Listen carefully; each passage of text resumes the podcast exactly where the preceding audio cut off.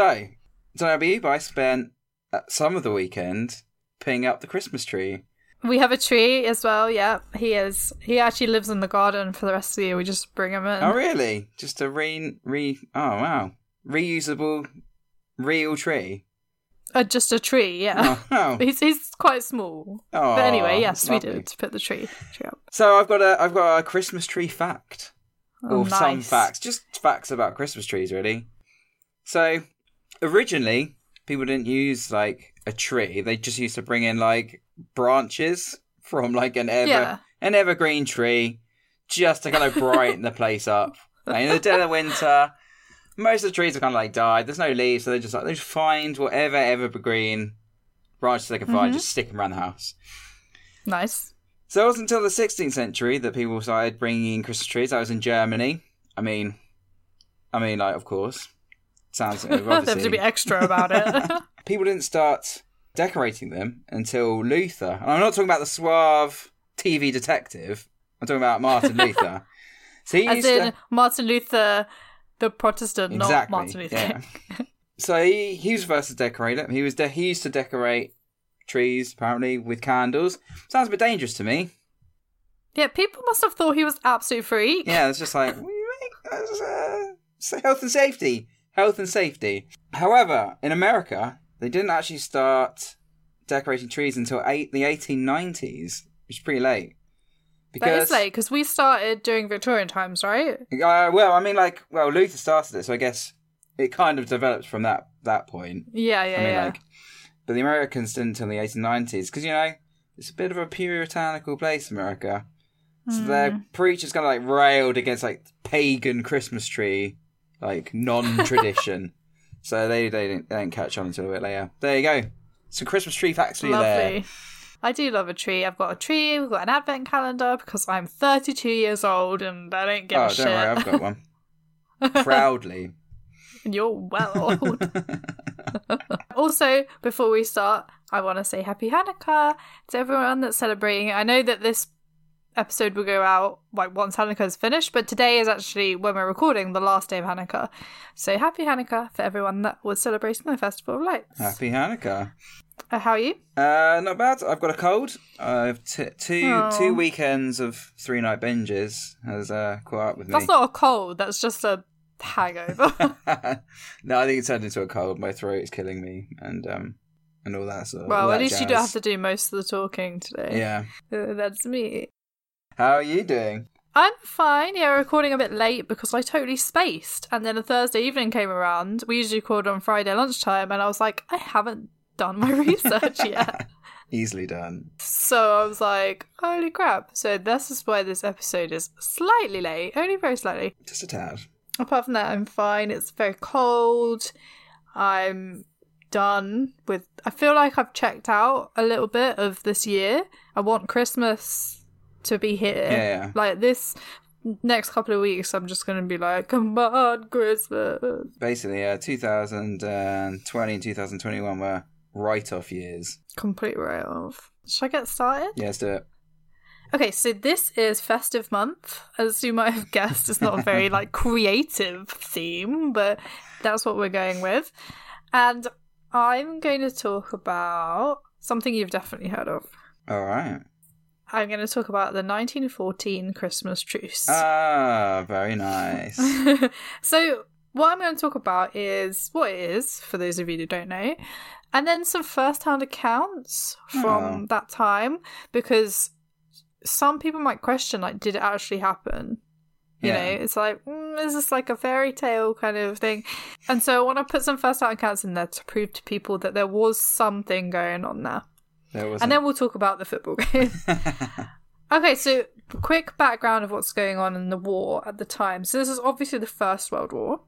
So during the first, like, eight months of World War One, the Germans attacked through Belgium and into France, and they had stopped outside Paris by, like, the French and British troops, and they had the first Battle of Marne in early September nineteen fourteen. So this is when, you know, winter is about to set in. The Battle of Marne is mad because it was basically fought in, like, the same way that the Napoleonic Wars battles are fought. Like, yeah, it's really in, like, interesting blocks. Because, yeah, like, they hadn't this is like modern warfare's yeah. infancy, so there was still like cavalry and yeah. stuff in the First World War. So it's just like blocks of men being mowed down by machine guns. It's absolutely insane. So the Germans fell back, fell back into Einser Valley, where they dug in, which means that they dug trenches and they kind of settled down to to wait and see, and then, you know, see what happened. So then there was a battle of Einsner, which is like the Franco-British troops again versus the Germans. And then they try to do lots of outflanking each other in terms of like kind of coastal things. Yeah. It's a bit like messy, but it was called the Race to the Sea, uh, where the two sides tried to use manoeuvres to outflank each other, which actually didn't really work either. So by November, armies had built continuous lines of trenches running from the North Sea to the Swiss frontier. So like a long way. And that's the first time in war that there was a front line. It wasn't just like a pick, like picked battlefield. It was actually just a continu- continuous front. The first time ever. It wasn't like, meet here at this time yeah. and we shall like battle. A, it was like... Like a, like a fight after school. yeah. Be behind the bike sheds. Um, no, it was it was like, this is the front line and yeah. we're like bunk- hunkering down. So before Christmas nineteen fourteen, so you know the phrase, it'll be over by Christmas. Oh, yeah. It probably came from the fact that there were several peace initiatives before Christmas nineteen fourteen. For example, um, there was an open Christmas letter, and it was addressed to the women of Germany and Austria, signed by one hundred and one British women suffragettes at the end of nineteen fourteen, which okay. is, so the women were trying to like appeal to the women. Ah. There was also another one, this, this isn't all of them, but there was another one by Pope Benedict the Fifteenth on the seventeenth of December nineteen fourteen. He begged for an official truce between the warring governments. He said that the guns may fall silent at least upon the night of the angel sang, which was refused on both sides. um, if anyone's gonna like call for peace, it's gonna be like the Pope, yeah. right? And they were like, "No, Pope, you're not." Mm, you're not in charge anymore. Oh, I was listening to something about Emmeline Pankhurst. What was it? Oh, Evil Genius, the Russell Kane podcast. And uh, yeah, they were talking on that about how she was a bit of a warmongerer. And she was doing the the little white, little, like, flower thing on the... But her, her, her like, daughter was, like, anti-war, I think. And they had, like, a big rift. Sounds good. I'll check that out. I like a good rift story. Let's get into instances of fraternization. So fraternization sounds like a kind of naughty word. Yeah. But in some circumstances, it's literally just two sides of two opposing sides making friendly. So peaceful and sometimes friendly interactions between the opposing forces, as in us and the French mm-hmm. and Germany, were kind of regular features of the quiet sectors on the Western Front. Like you said, this is the first time there was like a front yeah. front line. So in some areas, both sides were refrained from aggressive behaviour, while in other cases it extended to regular conversations and visits to one another's trenches. Because like you might get really bored if nothing is happening. Yeah. Just having to talk to the same people every day. So, for example, on the Eastern Front, so there's the Western Front and the mm-hmm. Eastern Front. On the Eastern Front, Fritz Kreisler reported incidents of spontaneous truces and fraternization between the Austro-Hungarians and the Russians in the first few weeks of the war. Uh-uh. Then, truces between the British and German units can be dated back to as early as November nineteen fourteen, around the time that the War of Maneuver ended. So I was talking about the sea, but... Yeah. So rations were brought up to the front line after dusk, and soldiers from both sides noted a period of peace when they collected their food. So they wouldn't, you know, they would come out, yeah. collect their food, and, and retreat without any kind of problems. By Can't the first of December, eating. To exactly. Paraf- to paraphrase Homer Simpson. that um, wise, um, you know, orator. Okay, so by December the first, a British soldier could record a friendly visit from a German sergeant one morning to see how they were getting on, apparently. Yeah. Relations between French and German units were generally a bit more tense, but the same phenomenon began to emerge there too. In early December, a German surgeon recorded a regular half-hourly truce each evening to recover dead soldiers for burial, during which French and German soldiers exchanged newspapers. Yeah. This behaviour was often challenged by officers because there's a difference, I think, between like a private and an officer yeah. doing this. Well, I guess like your your own newspapers at home are going to be quite full of propaganda. Like you don't really want to, your your soul just be reading the other side. Yeah, what is your country saying yeah. about it? What is your country saying about it? Other truces could be forced on both sides by bad weather, especially when trench lines flooded, and these often lasted after the weather had cleared. So if your trench is flooded, you're like, let's just call a truce so we can get this all like cleaned up. It's cold and I have trench rot. That is fair. Fair. I mean, sometimes I don't even like go to the office if I'm a little bit cold, so I can imagine like yeah, how right. cold it must have been. If it's raining Jesus. Outside. Nope. Not leaving. So the proximity of trench lines made it easy for the soldiers to greet each other. So that basically means how close they were together, really. Yeah. Like, they were close in some in some parts. Oh, yeah, they no, could just shout no to each other. No man's land was uh, pretty titchy. Yeah, so this may have been the most common method of arranging informal truces in nineteen fourteen. So the men would frequently exchange news or greetings, helped by common language. Many soldiers that were German had lived in England, particularly in London, and were familiar with English language. Several British soldiers recorded instances of Germans asking about the news from football leagues. It's all about football, isn't it? While other conversations could be as banal as discussions of the weather or may- messages from their ladies. One unusual phenomenon that grew was music. In the peaceful sectors, it was not uncommon for units to sing in the evenings, sometimes deliberately with an eye towards entertaining or gently taunting their opposing opposite numbers. And that obviously grew as the festive activity grew, because there's Christmas songs and people might know the same Christmas songs even if they're in a different language. Yeah. Let's talk about Christmas nineteen fourteen. So, so. roughly one hundred thousand British and German troops were involved in formal ceasefires along the Western Front at Christmas. That is going to be a big game of football. Yeah, I all mean, like, one hundred thousand yeah. of them. I'm not like a massive fan of football, but that sounds I'd like a big... I'd watch the shit out of that football game. Yeah, that sounds like a big game of football. So the Germans placed candles on their trenches and on Christmas trees. Like we were talking about, there were the candles oh, on yeah. the Christmas trees. Guys, health and Not safety. Health and safety. I know like you might be blown up by a shell, but health and safety. Seriously, I mean, it's putting yourself at risk. Um, then they continued their celebration by singing carols, and the British responded by singing carols of their own. The two sides continued by shouting Christmas greetings to each other. Soon thereafter, there were excursions onto no man's land, where small gifts were exchanged such as food, tobacco, alcohol and souvenirs such as buttons and hats.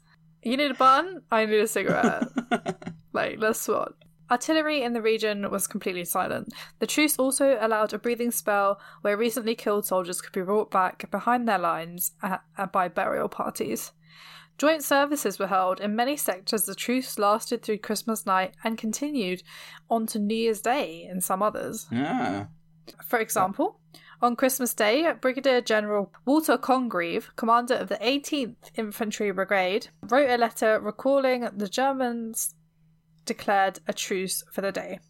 One of his men bravely lifted his head above the parapet, and others from both sides walked onto no man's land. Officers and men shook hands and exchanged cigarettes and cigars. One of his captains, quote, smoked a cigar with the best shot in the German army. The latter apparently was no more than eighteen years old. Oh, man. Congreve admitted he was reluctant to witness the truce for fear of German snipers. But in the end, he managed to write this letter, so oh. it seemed he was all right. Okay, so now let's talk about some more first-hand accounts, because you might be like, okay, sure, one hundred thousand people, whatever. All right, but there's quite a lot of first-hand accounts here, so we're going to go through some of them. I'll try and keep them briefish. Okay, so Bruce Bain's father. That is a great brought- name. A d- amazing name if you're a relative, um, who fought throughout the whole war. Really? Said, survived the whole thing? Badass. He wrote, "I wouldn't have missed that unique and weird Christmas day for anything. I spotted a German officer, some sort of lieutenant, I should think. Being a bit of a collector, I in- intimated to him that I fancied some of his buttons. I brought out my wire clippers and, with a few deft snips, removed a couple of his buttons and then put them in my pocket. And then I gave him two of mine in exchange." So he had some buttons. Nice. He, he has a sweet button connection, this guy. I mean, like... Oh my god, I'm writing this picture book. Bruce Bain's father and his button collection. A button box. Oh my god. It's in the making. It's in my head. Okay, so then we've got a nineteen-year-old private, Henry Williamson. He was in the London Rifle Brigade, and he wrote to his mother on Boxing Day. "Dear mother, I am writing from the trenches. It is eleven o'clock in the morning. Beside me is a coke fire, opposite me a dugout with wet straw in it. The ground is sloppy in the actual trench, but frozen elsewhere. In my mouth is a pipe presented by the Princess Mary. In the pipe is tobacco, of course, you say. But wait, in the pipe is German tobacco. Ha ha, you say. From a prisoner or found captured in the trench? Oh dear no, from a German soldier. Yes, a live German soldier from his own trench. Yesterday the British and Germans met and shook hands in the ground between the trenches, and exchanged souvenirs and shook hands. Yes, all day, Xmas Day, and as I write, marvellous, isn't it?" Aww. Yes, I think that is marvellous. Captain Sir Edward Rules reported how the first interpreter he met from the German lines was from Suffolk, and he left his girlfriend and a three point five horsepower motorcycle. Hosts were described as sing-song, which ended up with Auld Lang Syne, which we all, English, Scots, Irish, Prussians, et cetera, joined in. But Auld Lang Syne is supposed to be on New Year's Day, right? Yeah. Maybe it's on just New a Year's general, Eve. like... New Year's Eve. Well, yeah. like when it hits midnight, yeah, right? Yeah. Captain Robert Miles, King's Shropshire Light Infantry, who was attached to the Royal Archer Rifles, recalled in an edited letter that was published in the Daily Mail and in the Wellington Journal and Shrewsbury News in January nineteen fifteen, um, that, and unfortunately this is following his death oh, the, no. um, on the thirtieth of December nineteen fourteen. Oh, boy. But this is his letter that was published. "Friday, Christmas Day. We're having the most extraordinary Christmas Day imaginable. A sort of unarranged but quite unauthorised but perfectly understood and scrupulously observed truce exists between us and our friends in the front. The funny thing is, it only seems to exist in this part of the battle line. On our right and left we hear all them firing away as cheerfully as ever. The thing started last night, a bitter cold night, with white frost, soon after dusk when the Germans started shouting 'Merry Christmas, Englishmen' to us. Of course, our fellows shouted back, and presently large numbers of both sides had left their trenches, unarmed, and met in the debatable, short-riddled, no-man's land between the lines. Here the agreement, all on their own, came to be made that we could not fire at each other until after midnight tonight. The men were all fraternising in the middle. We naturally did not allow them too close to our line, and swapped cigarettes and lies in the utmost good fellowship. Not a shot was fired that night." Aww. He also wrote of the Germans, "They're distinctly bored with the war. In fact, one of them wanted to know what on earth we were doing fighting them. The truce in that sector continued until Boxing Day." He commented about the Germans, "The beggars simply disregard all our warnings to get down from their parapet, so things are at a deadlock. We cannot shoot them in cold blood. I see, I cannot see how he can get them to return to business." So I guess once you've had a truce, it's like, yeah. now what do we it's do? Like... like, do we just start shooting them again? Yeah. Like, it's a bit strange. Still on first-hand accounts here. Um, Christmas Eve and Christmas Day, nineteen fourteen. Alfred Anderson's unit of the first and fifth Battalion of Black Watch, which is like basically Game of Thrones style here, was billeted in a farmhouse away from the front line. In a later interview, Anderson, the last known surviving Scotsman veteran of the war, vividly recorded Christmas Day. Can I just say that this this interview was in two thousand three? Really? So yeah, he was the last surviving Scottish veteran oh, of the wow. war. Like, two thousand, like, he must have been like one hundred yeah. and something. He must have been like nearly one hundred twenty or something ridiculous. No. no, there's no way he's that old, but he must have been like one hundred. Yeah, yeah. Okay, so he said of that Christmas Day, I remember the silence, the eerie sound of silence. Only the guards were on duty. We all went outside the farm buildings and just stood listening, and of course thinking of people back home. All I'd heard for two months in the trenches was the hissing, cracking and whining of bullets in fight, machine gun fire and distant German voices.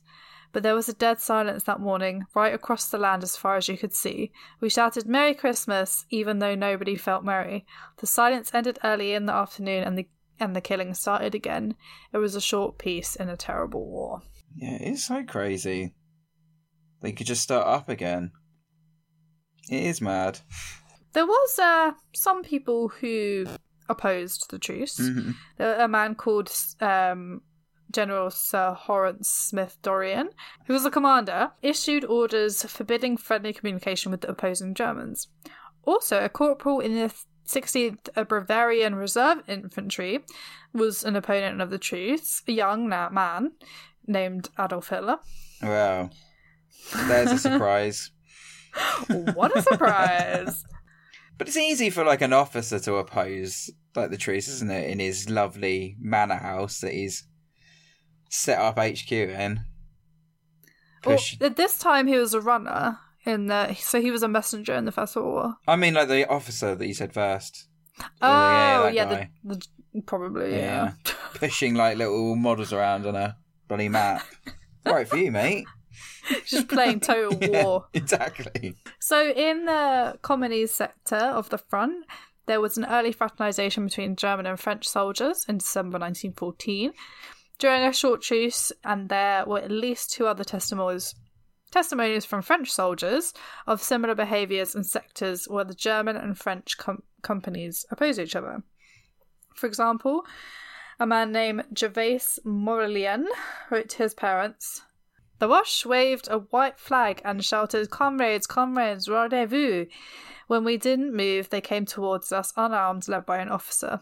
Although we are not clean, they are disgustingly filthy. I'm telling you this, but don't speak to it of anyone. We must not mention it even to other soldiers. Um, and then... Uh, another guy, Graves Berthier, wrote, On Christmas Day, the Welsh made a sign showing they wished to speak to us. They said they didn't want to shoot. They were tired of making war. They were married like me. They didn't have any differences with French, but with the English. Mm. Apparently. Despite invading France, but fair enough. I've got one from a German here as well. Last one. So Richard Schurman, who was a German regiment in a German regiment holding position on the Bernhardstein, one of like in in mountain basically, mm-hmm. um, wrote an account of events of December. Um, when the Christmas bells sounded in the villages of the Vosges behind the lines, something fascinatingly unmilitary happened. That is such a good phrase. Fascinatingly unmilitary. German and French troops spontaneously made peace and ceased hostilities. They visited each other th- through disused trench tunnels and exchanged wine, cognac and cigarettes for pumpernickel bread, biscuits and ham. Mm-hmm. This suited them so well that they remained good friends even after Christmas was over. He was separated from the French troops by a narrow no-man's land and described the landscape strewn and shattered with trees, the ground ploughed up by shell fire, a wilderness of earth, trees, roots, and tattered uniforms. Military discipline was soon restored, but Schurman pondered over the incident and whether, quote, thoughtful young people of all countries could be provided with suitable meeting places where they could get to know each other. So basically... pubs. Just yeah. Irish pubs around Europe. Yeah, that's what's needed. Okay, so you mentioned football matches oh, yeah. and how one hundred thousand people would be a crazy football match. So let's talk about the football match. So some of you probably already know the kind of tale of how the Germans and the British came out of their trenches and they played a football match on Christmas Day. And a couple of years ago, there was a Mark Spencer advert. Christmas oh, yeah. Advert. Oh, that was a good advert.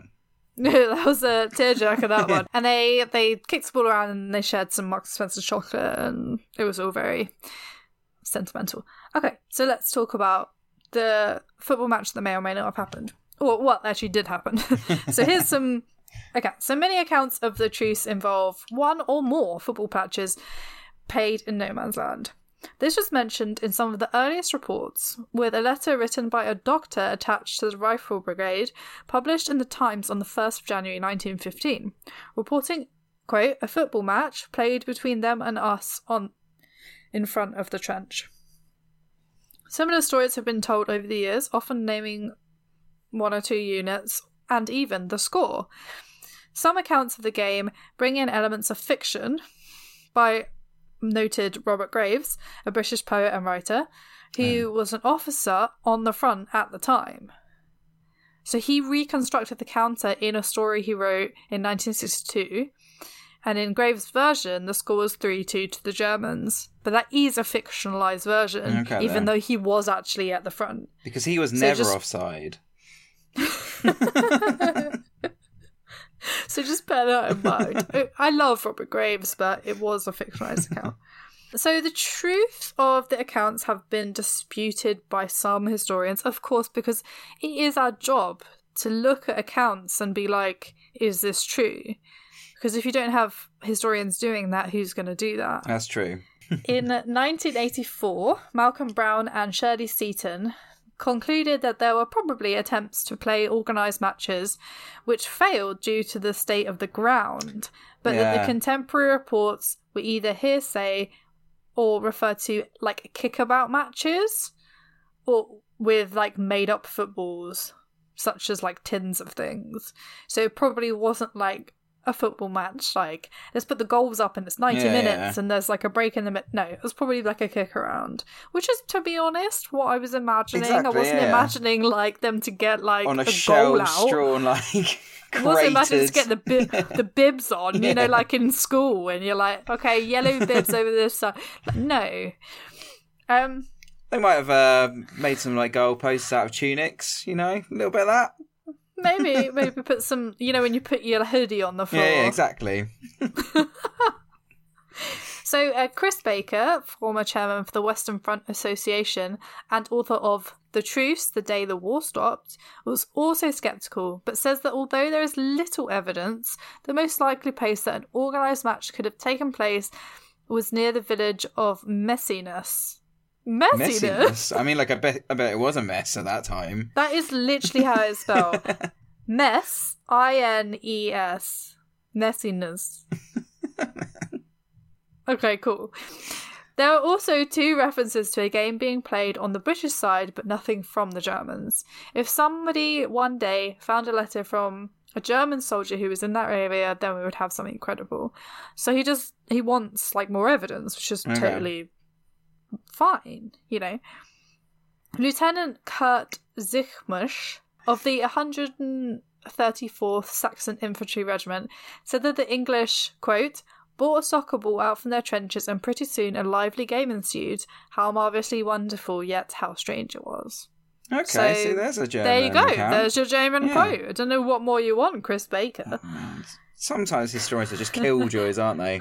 They just want to kill the fun. We really are. That's essentially my job description. I have to stop people using things. Okay, so um, in two thousand eleven, Mike Dash concluded that there was, quote, plenty of evidence that football was played on Christmas Day, mostly by men of the same nationality, but in at least three or four places between troops of opposing armies. There you go. Okay, there you go. Many units were reported in contemporary accounts to have taken part in the games. Dash listed the one hundred thirty-third Royal Saxon Regiment pitched against Scottish troops, the Argyll and Sutherland Highlanders against unidentified Germans, No. Which the Scots reported to have won four one. Yeah, okay, Scotland versus Germany. I don't think so. The Royal Feed Artillery against Prussians and Hanovers near Ypres, and the Lancashire Fusiliers near Le Touquet, with the detail of a bully beef ration tin as the ball. One recent writer has identified twenty-nine reports of football, though doesn't actually give substantial detail. So I like, mm, I need like the reference. I want those footnotes. Uh, yeah, I need the footnotes. Um, Colonel J E B Seeley recorded in his diary for Christmas Day that have been, quote, invited to football match between Saxons and English on New Year's Day, but it doesn't actually appear to have taken place. However, that's his diary, so like that's the best, in my opinion, yeah. the best evidence you can have at that time is diaries and letters. Yeah, agreed. Okay, so we're going to finish off by just talking about how he became aware of the truces and the football game, because there had to be some public awareness for us to know mm. about this. So the truces were not really reported for about a week, and an official press embargo broken by the New York Times published in the neutral at that time in the United States on the thirty-first of December. British papers quickly followed, printing numerous first-hand accounts from soldiers in the field taken from letters home to their families and editorials on, quote, one of the greatest surprisings of a surprising war. That's interesting that that got through the censors.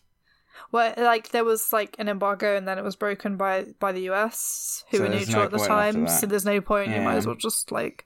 So by the eighth of January, pictures made their way to the press, and the Mirror and the Sketch printed front-page photographs of British and German troops mingling and singing between the lines.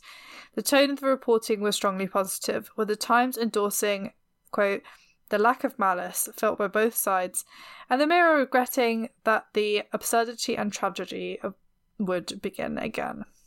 Maybe if we find those pictures, you could put them on Instagram. Oh, yeah. I'll search them out.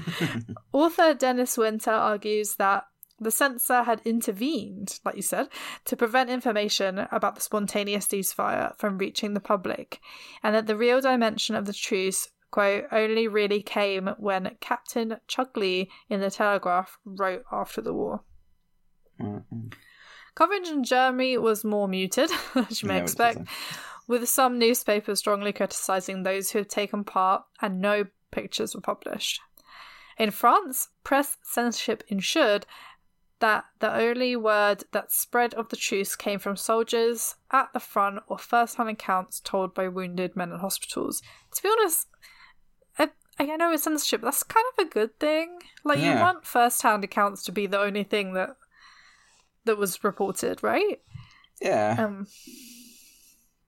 So the press were eventually forced to respond to the growing rumours by reprinting a government notice that fraternising with the enemy constituted treason. This this goes back to our treason month from oh, last man. month. Hashtag re-listen.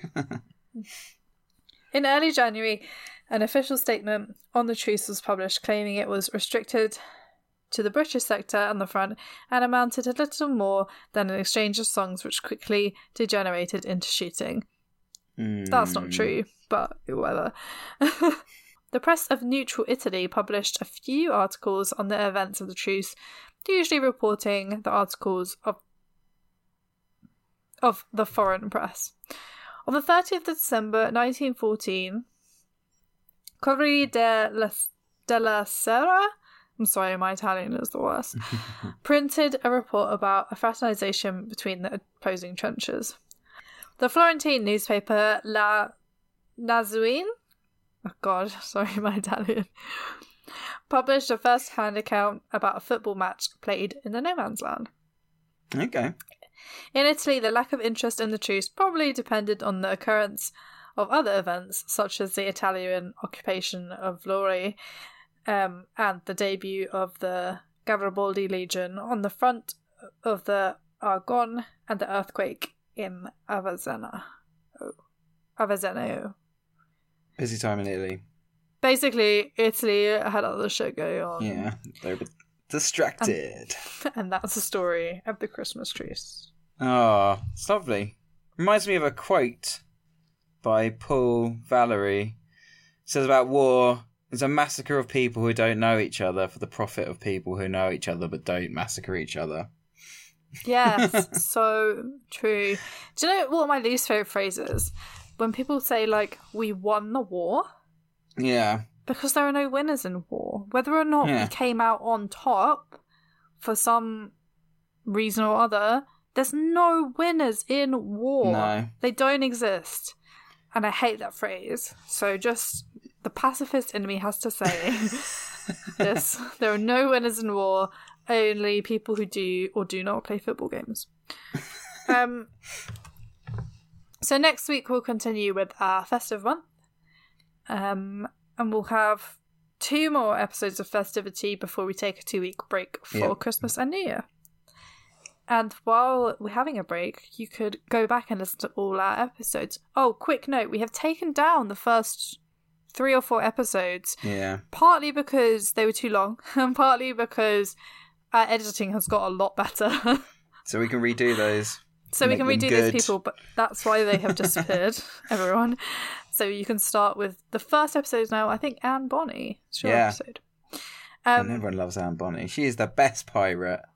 One of the best pirates. One of the best pirates. She might be the best pirate. Discuss. Hashtag is Anne Bonny the best pirate. And you can use that hashtag at Twitter or Instagram, where you can follow us at Have You Ever Pod. Follow us wherever you're listening to us. Wherever you're listening to us. There we go.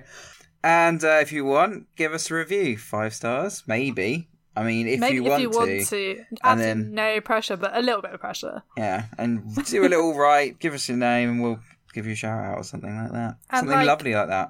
If you've got this far, you might as well tell your friends as well. You exactly. can hit that share button. Share it either on social medias or just via text, via WhatsApp. You know, send a carrier pigeon, um, whatever you want to do. That was and... a favorite. That was a favoured form of it, um, communication in World War One. So fitting for the episode. Very fa- in fact, if you can find a carrier pigeon to send our podcast somewhere, I think that would be the f- a first, really, yeah. wouldn't it? Podcast by carrier pigeon.